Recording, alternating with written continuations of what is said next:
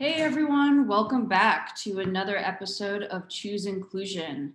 Uh, I am here today with our uh, my co-hosts as usual, UB and Mike. How are you guys doing? Doing well. Thanks for coming back, everybody. Yeah, doing well. Thanks for uh, checking in. So uh, we're excited about our guest today. Um, today we have Tanya DePass for our Black Voices Matter series. Tanya, also known as Cipher of Tyr uh, is an American journalist, activist, and streamer. And she is the founder of the nonprofit organization I Need Diverse Games. Uh, I actually first uh, met Tanya in the Twitter sphere, um, just uh, reading about all the great thought leadership she was putting out there around um, the, the lack of diversity in the gaming industry in particular and the need to bring in more voices from underrepresented groups um, into the industry. And so I was really excited that she she is graciously giving her time to us today. So, Tanya, welcome to the podcast.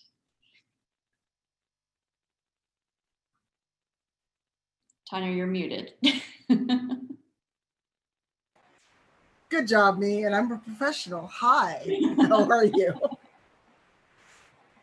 So, Tanya, uh, I guess like the first question we always ask our guests is really just a, a check-in because there's so much going on in the in, in the world, in the country, and in your industry particularly with stuff happening today. So the question number one is just how how are you doing? How are you holding up? I'm exhausted um, in a lot of ways, uh, physically because it is so hot here in Chicago. It's hot and humid, and that kind of heat, I just kind of wilt like a flower. Um, but also just emotionally exhausted because, you know, just because Black Lives Matter has fallen off of people's Twitter handles and we're not seeing coverage of protests does not mean that it's not still happening. You know, Breonna Taylor, George Floyd, there's been no justice for their murders. And there are more and more people risking their lives to go protest and to show that injustice cannot stand, especially when it's the people that quote unquote supposed to serve and protect us are the ones perpetrating the violence.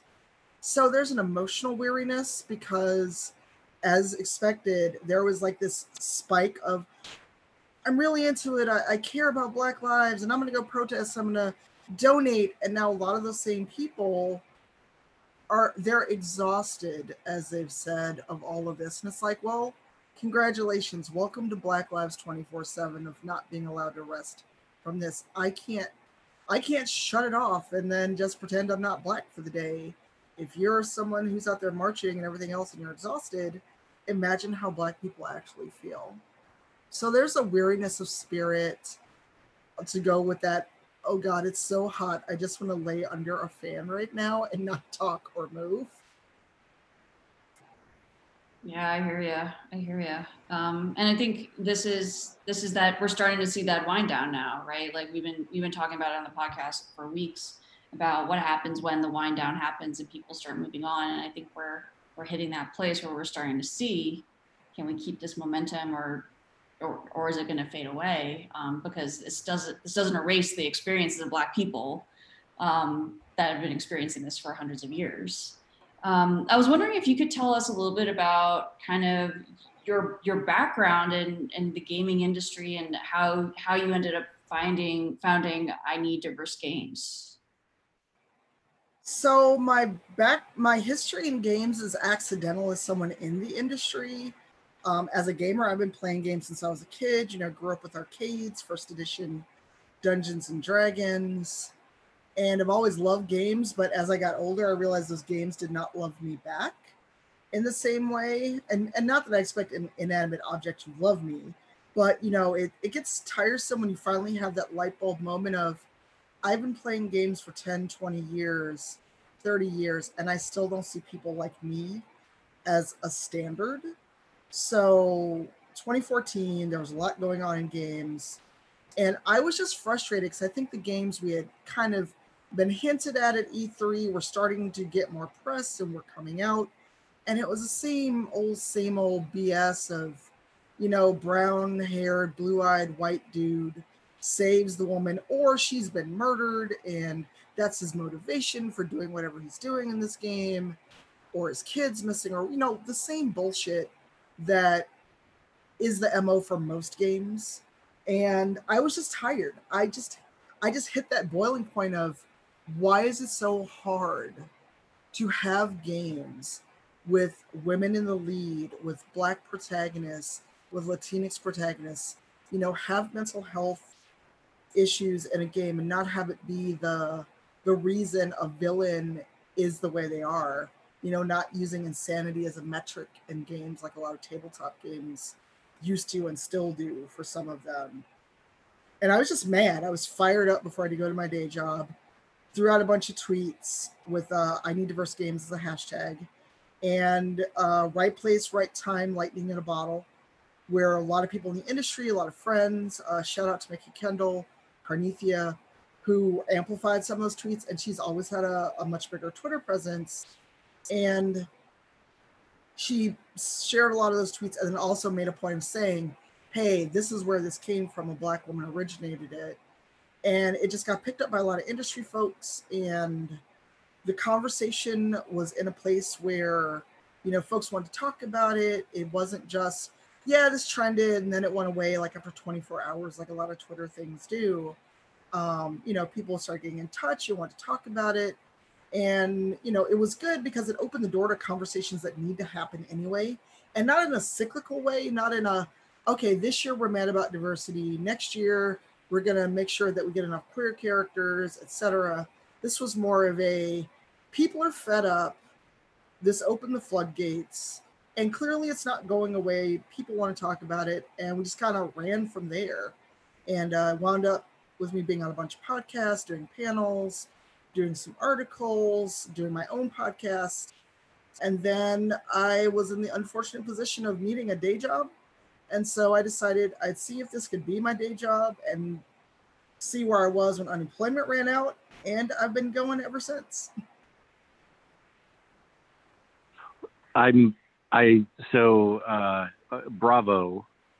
I'm uh, so I uh, uh, kindred spirits so much. Tanya is the reason, reason why I started my nonprofit. But I, um, again, being the token blind person in uh, very large Fortune 500, Fortune 600 companies is the reason why I started my nonprofit as well. Uh, so um, to make that that difference, and and I I love the model that you're creating uh, that you've created as a business uh, that is is so instead of just advocacy, like you're actually uh, promoting workforce development concepts within your nonprofit. Can do, do you mind? Because I, I think it's super important for people to realize that uh, you know when we're talking about Black Lives Matter, we're talking about this, uh, you know these these concepts. Like I'm I'm a big fan of financial and economic uh, metrics and uh, tactics and how do you so to to bring um, uh, to, to, bring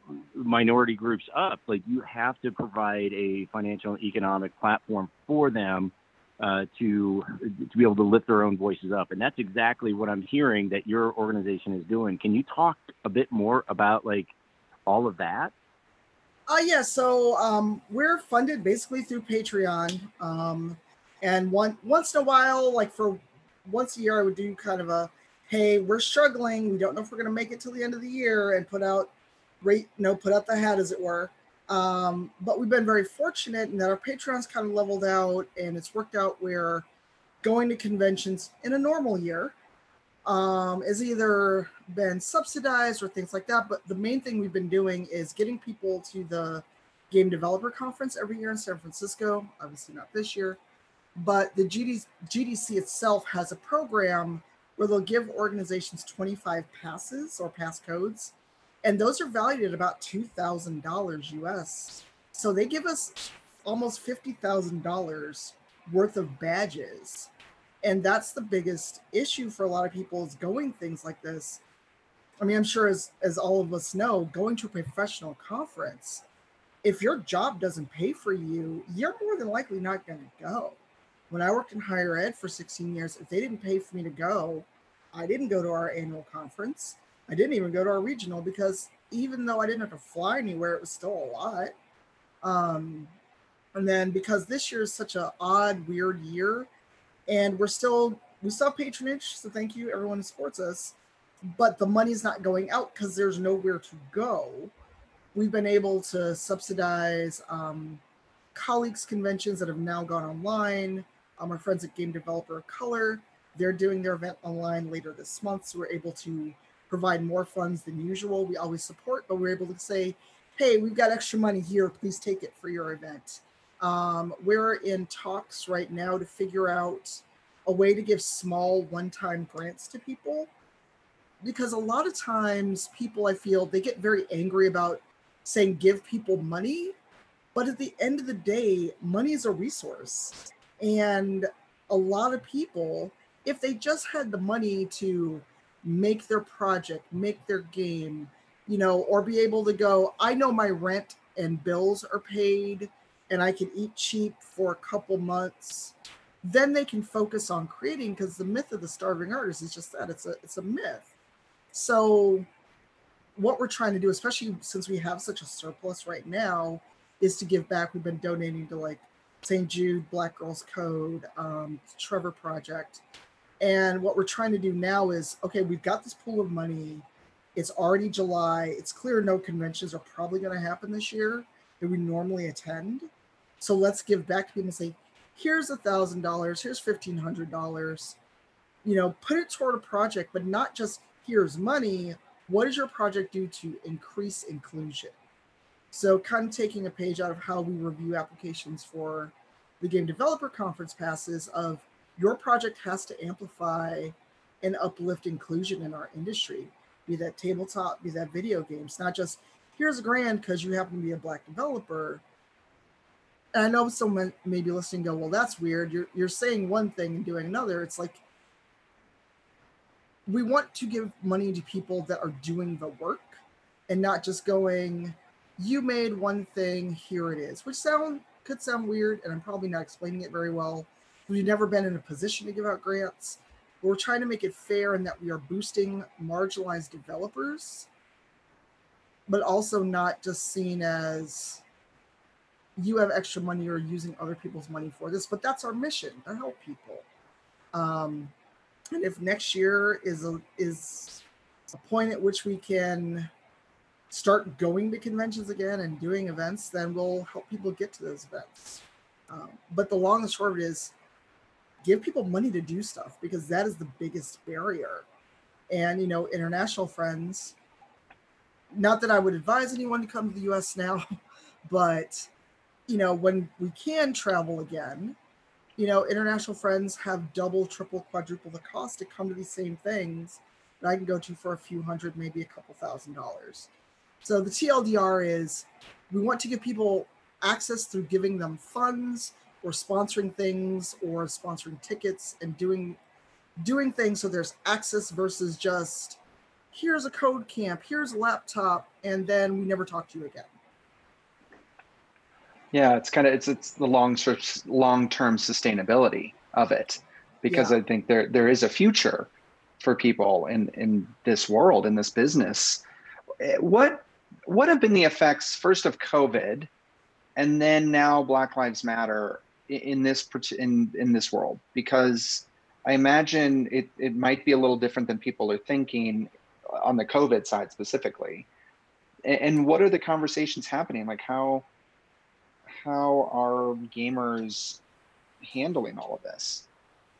Um, well, so for gamers, I think gamers in general, depending on what you do for gaming, if you're someone that's at home anyway and playing on PS4, Xbox with your friends, it's probably not much different. You log into work if you've still got a job, hopefully, and then instead of a commute, you've got a couple extra hours to play with your friends.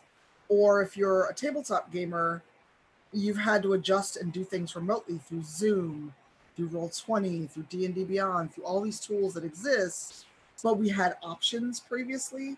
Now it's like, well, I can't sit it right next to my buddy at a table, but I can hop on a Zoom call and we can still roll dice. Um, overall, I think it's been good. A lot more people are using Twitch. A lot more people are streaming and discovering ways in which they can also kind of have community without the ability to go and sit with someone or go to a convention or or go to dinner or, or call up someone and say hey come over let's play a new game um and in terms of black lives matter there's been a lot of anger. There's been a lot of righteous anger. There's there's still protesting. There's still people out in the streets. There's still people demanding justice for the people that have been murdered by police. But as expected, when I was when I was talking about during my intro, the fervor has died down. The anger of the people that have the privilege to not be in fear of police, that don't have to worry about if I go to the store and I have to go to the store as a black person in a mask, is someone going to assume the worst and call the cops on me? Or if I'm walking down the street, is some dude with a Confederate flag going to roll up on me just trying to go from point A to point B because I have no choice but to leave my house? Um, Black Lives Matter has been, to me, maligned as a terrorist group, and that is absolutely untrue. And the fact is, a lot of people get very angry when they hear Black Lives Matter because they add in either only Black Lives Matter or Black Lives Matter more when neither of those have been said or added or true. We're just simply saying Black Lives Matter because they've not mattered in the past.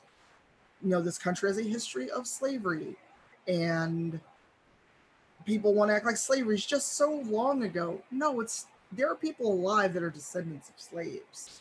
So this isn't ancient history that people want to talk about. Um, and Black Lives Matter, I think, you know, it's always been an incredible movement. It's always been calling for accountability and showing that we matter too.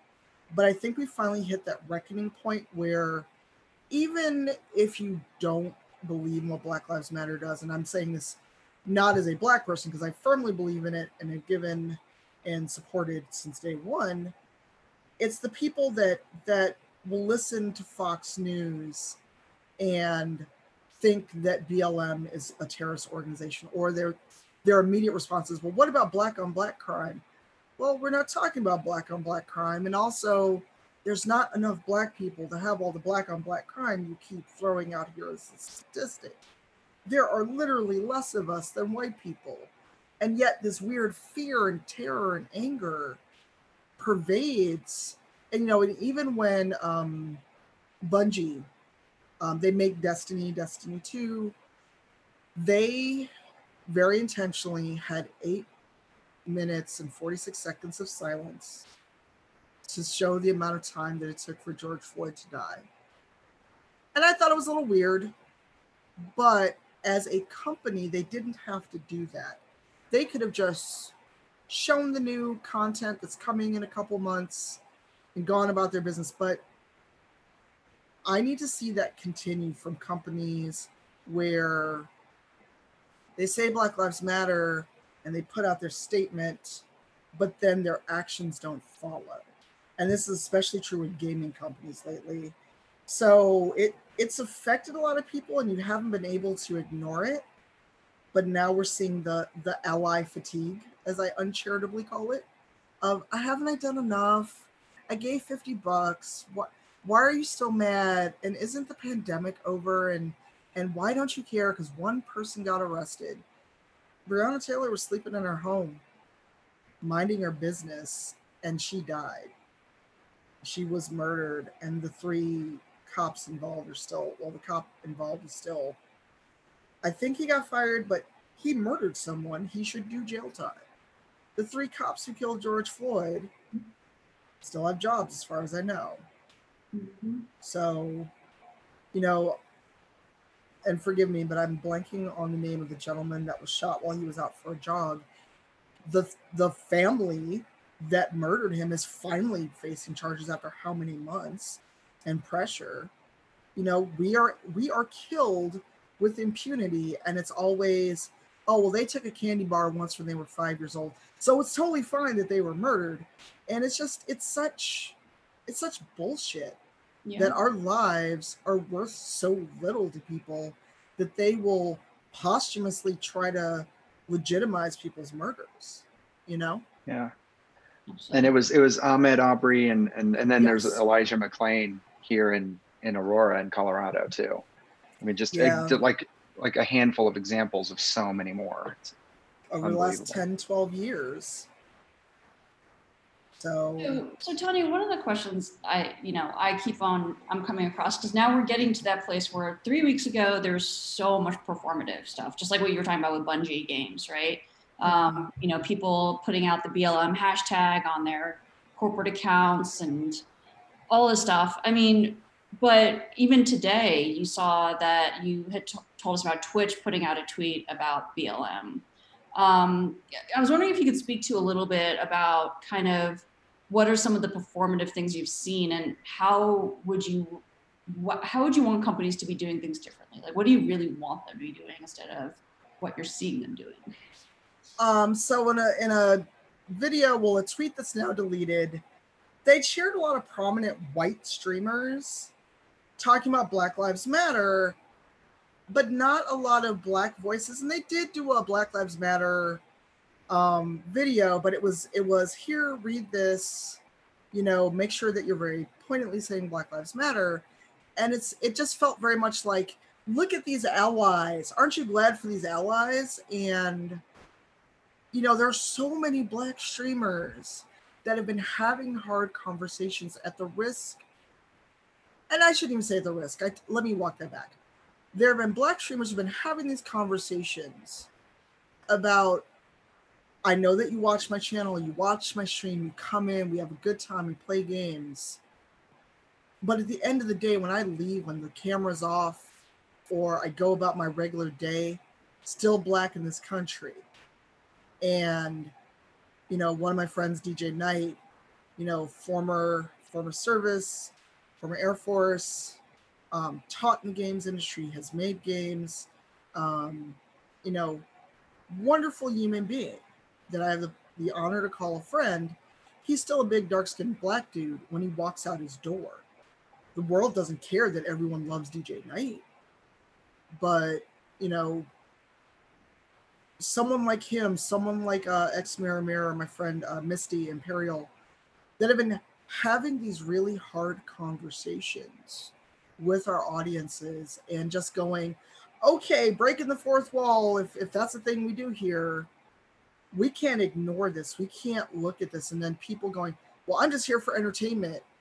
That's cool. That's you. That's your life. You can go be entertained elsewhere. Right now, we're having these conversations and and you know i while i think what bungie did was important but if they don't do it again if other companies don't do it again then it does feel performative um you know twitch put out a black lives matter statement and, black, and a video and and all this other stuff but it's like black lives matter but black voices matter which is the hashtag for the series there it's not like there's a dearth of black streamers. They could have asked or had like a town hall or something instead of basically promoting all of these white popular streamers. And there were only two black streamers in the whole video one of which i don't think even had they didn't have a clip of them actually speaking they were just in the video so it just felt very white knighty it felt very here allies and um you know i'm sure you've seen me say this I don't need an ally. I need an accomplice. mm-hmm. I Yeah. need someone to do the work. And and that's what it feels like. It's like, look, look at all these people saying the right thing. Okay, cool. That's nice. But where the black folks have been saying this longer and with a lot more behind because it's our lives on the line. You know, when police try to do cutesy little things like give a black kid ice cream, and you see this child screaming and running away because they're sure they're going to die. This is a child. So it's things like that where that performativeness and trying to be Officer Smiley and companies doing things. And it, it and I and I don't want to use tone deaf because I know that's an ableist term. I'm trying to think of a better way to phrase it. It's like it's unthinking, but it is indicative of there probably wasn't a single black person in that room, or if there was, they couldn't speak up because most of the time when you're the brown person you're the black person in the room either you speak up and you're ignored or every room and every head in the room turns to you like you are speaker for your people and that's too much pressure to put on any one or two individuals in a company especially one the size of twitch you know?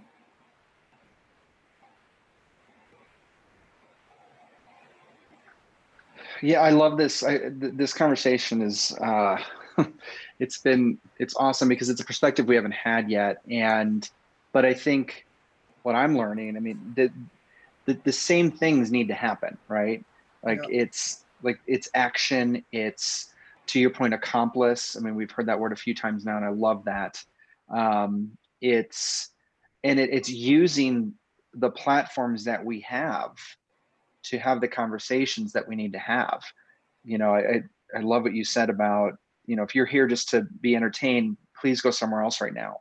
We need to have this conversation as a community of people who, frankly, have intense amounts of influence in the world right now.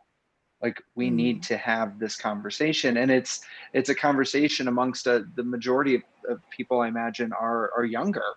And wh- you know what better time to have that conversation? Um, yeah. so you know impre- yeah it's in- incredible. Incredible times. Yeah, and thing is with Twitch, at least it's not always super young people.